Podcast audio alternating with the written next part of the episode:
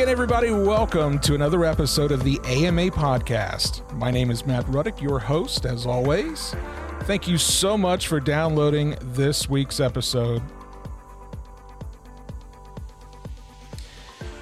Chances are, you have, if you've been in the hobby for any length of time, you've either walked into a Hobbytown or you know someone who has. Hobbytown was founded in 1980 and has since expanded to more than 100 franchise stores in more than 35 states and is the largest brick and mortar hobby retailer in the world.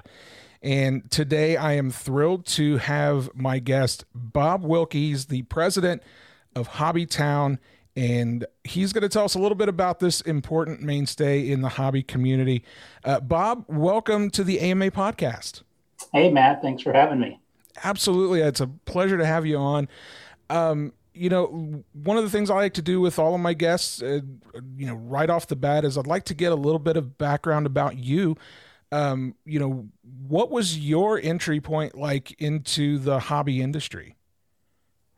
Oh, you know, I've answered that question a lot of times. Um, in 1987, I graduated from the University of Nebraska with a degree in finance and I was considering going back to school to pursue an MBA when a friend of mine, his older brother, had just opened the first Hobbytown franchise in Colorado Springs. And uh, he was looking for some help during the summer, and he invited me to come um, stay with him during the summer. And I thought, you know, I could do that. I, I grew up in Nebraska, and I've always enjoyed going out to Colorado and being in the mountains and so I took him up on that opportunity and I worked in his store for just a few weeks before I decided, you know, I think I can do this. Um, so I began to put a plan together um, to open my own franchise store. So in 19, well, early 1988, I opened one of the early Hobbytown franchise stores in Fort Collins, Colorado.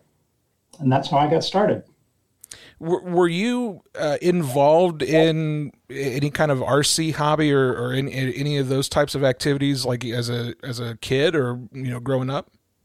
Well, I always tell people that um, I grew up in the central part of Nebraska, very rural, mm-hmm. um, a town of five thousand people. And so my exposure to hobbies was very limited. And really, I tell people that my hobby um, collection came from the Sears Christmas catalog. I had a uh, slot car set and I had a train set.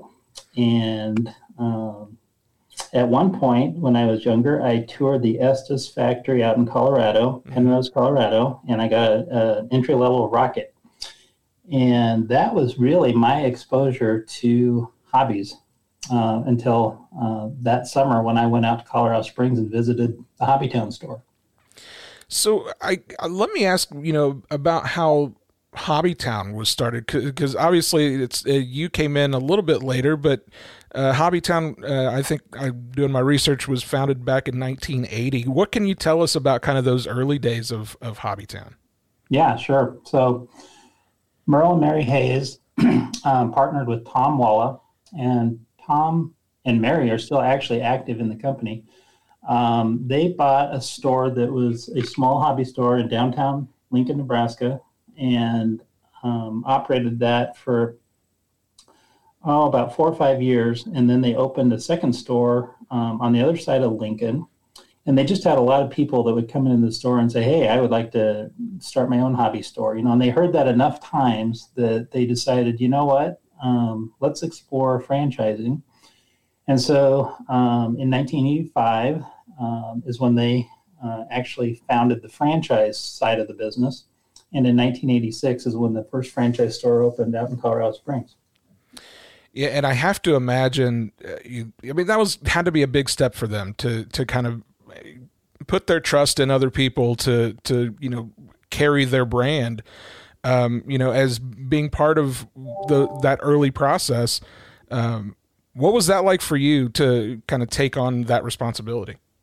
Well, um, you know, like I said, it was early on. I think at that point, um, there were only five or six other franchise stores, and um, there just there weren't a lot of systems and processes in place. So it was really um, and that was part of the appeal to me was that we could really just kind of take the framework of the the business that they had started and kind of weave it and build it to um, what we felt like was going to be the best um, hobby store in the market that we are in. So, like for instance, in Fort Collins, um, I was most at that time. That was when the boom was going on in the sports card trading cards, uh-huh. and that really appealed to me and was interesting to me. So I really got into that, and I was allowed to do that because that was one of the product categories that we sold in the store. Um, but yeah, as far as representing the brand and being essentially the brand ambassador in in a market like Fort Collins. Um, yeah, it's it was a little bit daunting because I was in my early 20s and just learning how to operate, own and operate a business. Hmm. Um, you know, I always tell people that I, I learned more in that first year of owning and operating the business than I did four years of business college. So if I could do some things over, I would probably just get right into owning and operating my business without spending four years in school. But that's a whole other story. That's I, I feel like I've heard that sentiment from a lot of folks, so that I don't think you're alone there.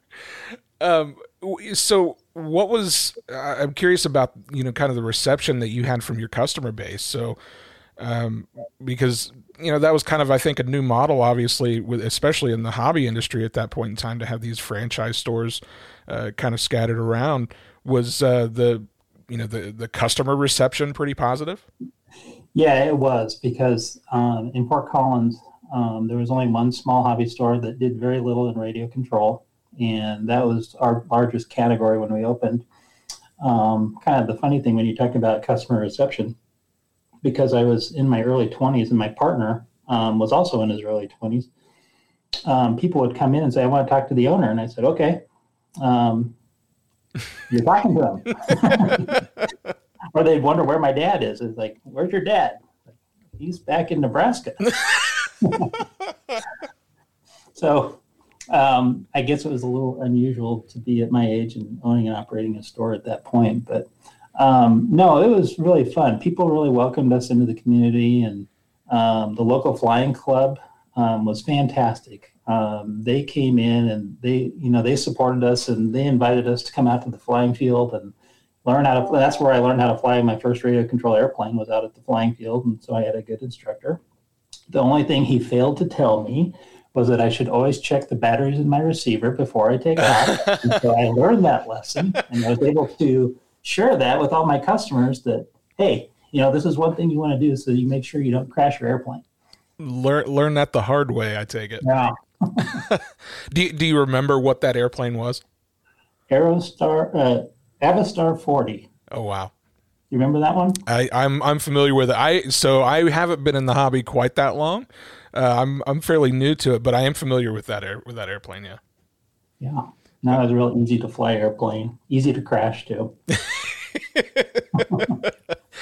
well, um, so obviously you you, you started out in uh, with this franchise in your early 20s. I'm curious about your path um, because I mean you're now the president of Hobbytown. You're you're running the place at this point. What was that uh, that path like for you?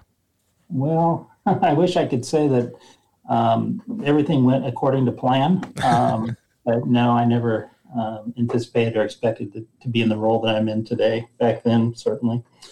Um, so my wife is from Nebraska, Lincoln, Nebraska, where we're based, and we were married and lived in Colorado for a year and she kind of decided she wanted to move back to Lincoln. So we moved back to Lincoln. And I actually went to pick up some supplies at the Hobbytown headquarters. And I told them, I said, you know, I'm, I'm back here. I'm going to line up some job interviews because we're planning to move back here. And I was offered a job on the spot um, to come work at Hobbytown um, because they didn't have anybody with my experience um, owning and operating a store. So they thought, you know, this would be great to get somebody that has done this. Um, and it really was good because one of the first things that I did is I traveled the country, and I think at that time we had maybe 60 or 70 franchise stores. And I went out and I visited those owners and just had an instant connection with them because um, we were basically peers. You know, um, I knew what they were going through, and um, I knew what I wanted from the franchise, and we had a lot of alignment, wanting the same things. So um, I had the opportunity um, early on to just kind of help in the development of some of those things. You know, we got into product distribution. Um, that was one of the big things. Eventually, we got into product manufacturing. Um, you know, some of those things that I just thought, you know, as as we grew and had more franchisees and more more volume and um, more buying power and the ability to do some of those things, that would really be a huge benefit.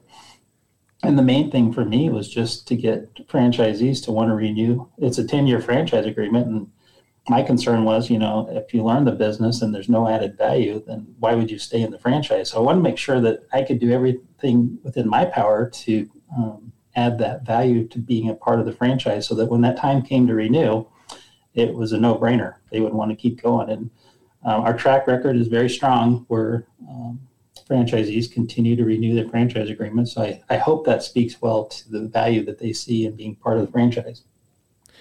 You know, I've always been a, a proponent of you know when leadership within a within a company or within an organization, within a group, whatever the case may be, that, leadership has some experience, kind of being on the front lines, as it were, and that's certainly, I think, you know what you had there and i'm sure that is very appealing to the folks who were you know the franchisees and uh, knowing that there was somebody there that could relate to their the the problems that they were having, the struggles that they were having. So I I can absolutely imagine that that was a great thing for the company.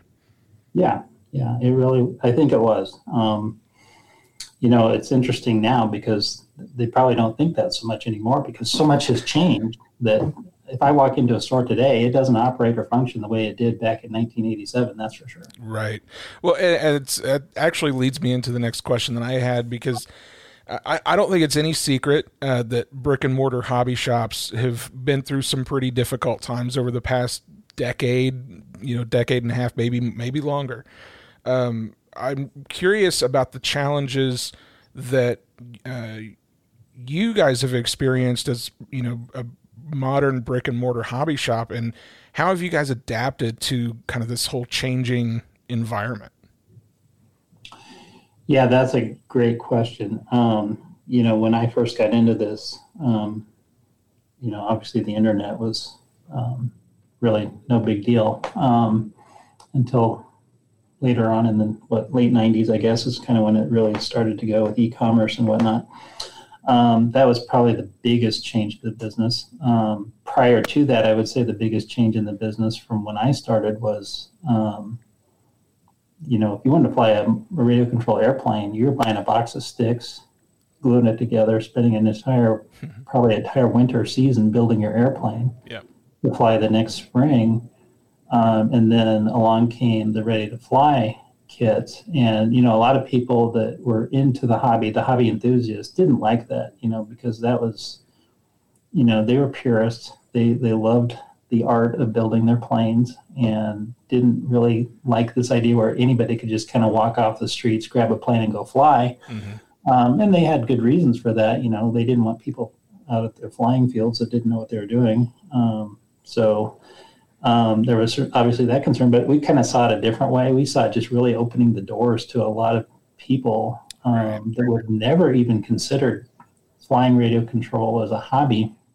Um, and same thing with surface with vehicles. It used to be you you buy a car kit and you had to assemble that car, every piece of it, which you know I assembled so many to me uh, um, grasshoppers that I could probably put that gear box together in my sleep. so I always knew how to fix the problem. Right. You know, with the radio with the ready to fly or ready to run cars, customers buy those and come in, they don't know how to fix the problem. So they kind of turn their hobby into your hobby. Yeah. they want you to fix um, things that happen. So that's, I guess, that's the downside to it. So mm-hmm. there's the positive that it created a whole new market of customers, but the downside is they're they're really more buying it as a toy than a hobby, um, something to just go out and play with. And if it breaks, they take it back to the shop and you know they'll spend the money to have somebody else fix it. Yeah, you know, you know it's interesting because we we have this conversation, um, you know, both you know internally and and with our members uh, about you know ready to fly aircraft, and I think you know the surface folks probably have the same conversations. Uh, exactly to your point, it's that well, you know, people buy these, but they don't really know how they work and they can't fix them and, and, and, and rebuild them when they crash and that sort of thing. And I've always kind of looked at it uh, similar to the way you are. It's like these ready to fly airplanes and, and kits. It's a it's an entry point, and the the most successful ways to get somebody to enter the hobby is to give them a great first experience. And if the first experience is, well, I spend, you know, two months building this airplane kit and then I take it out and I crash it on the first flight, that typically is not going to be a great experience and not going to encourage them to want to learn more.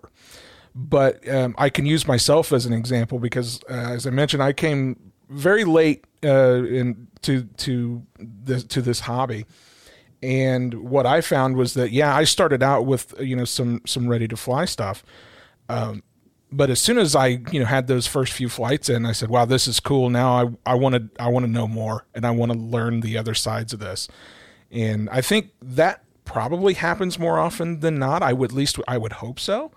Um, so I've always kind of looked at it in, in that way. Mm-hmm. Um, well, you know, you kind of touched on it, but I'm I'm curious if you have any more thoughts about um, because obviously, you know, our audience is mostly primarily model airplane enthusiasts.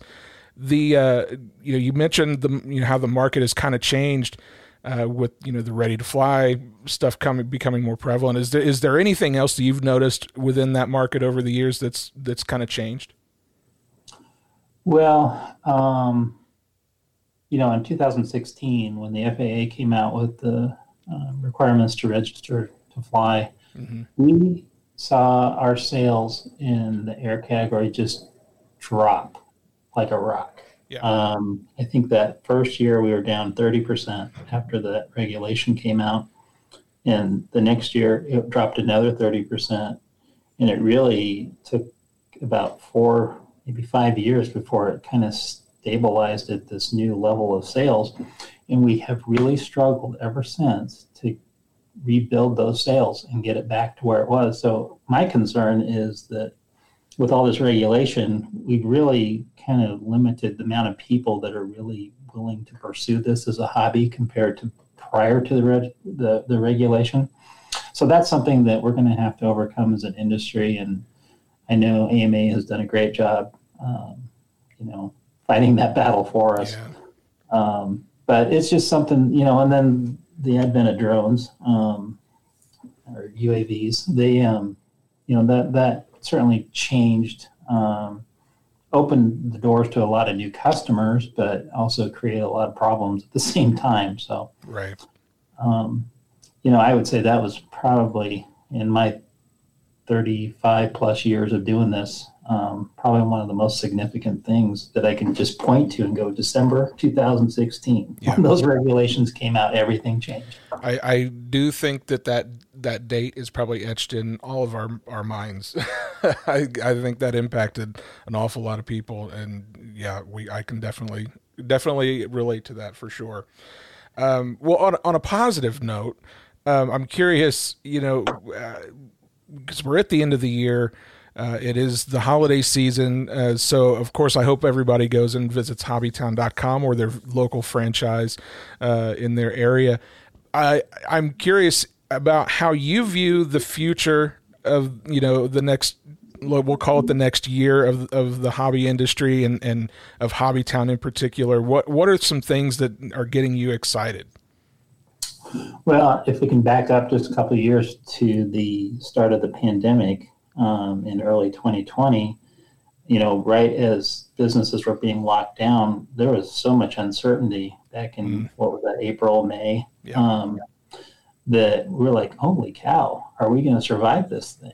Um, and it, something about it just changed the mentality. I think people just, it was kind of like a renaissance for doing things at home and doing doing things with your hands again and um, we just had so many people that were bored with you know video games and watching Netflix that they just needed something to do. Yep. Um, that it kind of just was a resurgence for the hobby industry. It, it, and then then we were playing the guessing game from the rest of 2020. We were setting record sales. Now we were doing, you know, if we're some um, example of what it's like for the entire industry. We were setting record sales for our company um, with fewer franchise stores or locations than than we'd ever had. You know, we at one point we had over 160 locations, or over 170 locations, and now we have just over 100 locations. Um, but we're setting record sales, and we would look at 2020 and go, okay, 2021, it's all going to slow down. Well, it didn't slow down. Um, it just kept going. And so when 2022 came around, we're like, okay, things have got to slow down. um, it did a little bit, not not as much as we thought it would. So it's kind of like we've stabilized now at this new higher level of sales and customer awareness that we just gained so many new customers during that pandemic. Um, and you know, a lot of them, I'm sure, are new to the hobby and found it interesting and told their friends about it, and it just it's kind of you know expanding uh, the awareness. So that's exciting. That as we go into 2023, we have kind of this new foundation or platform to build on of customers, uh, and that's so important for the industry because if you're a manufacturer, you know you got to be looking at those numbers, especially part of the pandemic um, on the RC air side, going wow, at what point does it is it cost effective to to develop product? You know, mm-hmm. um, if I introduce this new product, is there going to be enough people and customers out there to support it? Um, so now that's kind of exciting that we're seeing all these numbers, the surge, that manufacturers can kind of look at it differently and back to maybe what they looked at it, how they looked at it before February or December of 2016 that maybe um, this is going to be an opportunity to see a lot of new product come out. So um, for brick and mortar and online sales, new product is what really drives business and the sales. So we love it when when there's innovation and new product coming out. So hopefully, with this surge in customers and awareness, we're going to see a lot of new product coming out.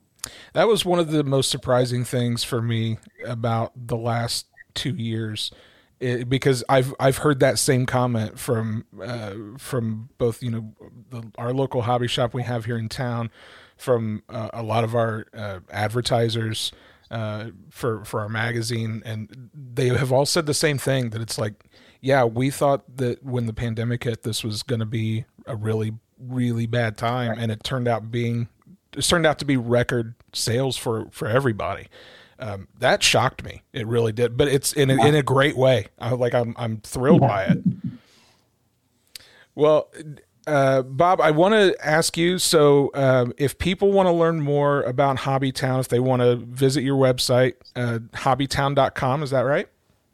Hobbytown.com would be the website for shopping um, online and shopping our stores. Um, all of our stores are like I said, they're locally owned and operated, but their inventory is it's surfaced on hobbytown.com. So if you're a customer, you can go there and you can see what's in stock at your local Hobbytown. If you're interested in a Hobbytown franchise, um, hobbytownfranchise.com is the place to go for information on that. And if you're very serious about it, there's an inquiry form that you can fill out. And actually, it goes right into my email box, and I will be the one that will respond. Um, I, I, I, like being the first responder when it comes to people interested in our franchise because it gives me the opportunity to kind of what you asked early on in this podcast about what was it like to be the brand ambassador for Hobbytown. I'm really looking for people that align with our vision and our core values. So if I can have that first conversation with somebody who's interested in the franchise, we can either hopefully um, filter out the ones that don't align and um, engage with the ones that do. And, you know, in the last two, two and a half years, we've had a lot of our franchisees retire and um, we have, I think, 20, oh, close to 25 new franchisees in our franchise system in the last two or three years. So there's a lot of interest um, in people opening or purchasing an existing Hobbytown franchise. And I'm seeing more and more leads come through and so it's just the challenge for us is um, just to be able to, to get that alignment, find the people that really fit and align with our, our core values and our vision. And that's when things go really well. I'm sure we'll be successful for a long time if we can continue to find people like that. Absolutely. I mean that, and that is going to what makes a successful uh, business like Hobbytowns. And uh, I, I'm thrilled that you were able to carve some time out to talk to me today. I know you're a very busy guy, and uh, especially this time of year. Um, I would encourage folks to go visit your your local Hobbytown. Uh, to do your holiday shopping. As as we record this episode, we are just about um, I don't know a week and a half or so from from Christmas. So uh, get that holiday holiday shopping in at Hobbytown. I know I'm going to go visit my uh, local Hobbytown. It's about 45 minute drive down the road, but that's totally fine for me uh, to pick up some stuff for some uh, to get some gifts for some folks. So, uh, Bob, thank you, thank you, thank you so much for joining us today on the AMA podcast. This was awesome. Yeah, thank you, Matt. I really appreciate the opportunity to, to be on this with you and Merry Christmas wishes to you. And um, I, I, would just reinforce, yeah, go shop your local Hobbytown. And if you don't have a Hobbytown near you, go shop your local hobby shop. There you go. Well, thank you so much, Bob, for being on the show. And I want to thank all of you guys out there for listening to this episode of the AMA podcast. If you have not subscribed, we'd love it if you do that. We're on all the major podcasting platforms Apple Podcasts, Google Podcasts, Stitcher, Spotify, etc. And of course, you can listen right from your browser at modelaircraft.org slash podcast. If you listen through Apple Podcasts, we'd love it if you leave a comment there and rate us. That'll help us out tremendously. And of course, if you're not already a member of the Academy of Model Aeronautics, please head over to modelaircraft.org and see what the AMA can do for you. We'd love to see you out at one of our flying fields very, very soon. And with that, for everybody here at the AMA, thank you so much for listening to the AMA podcast.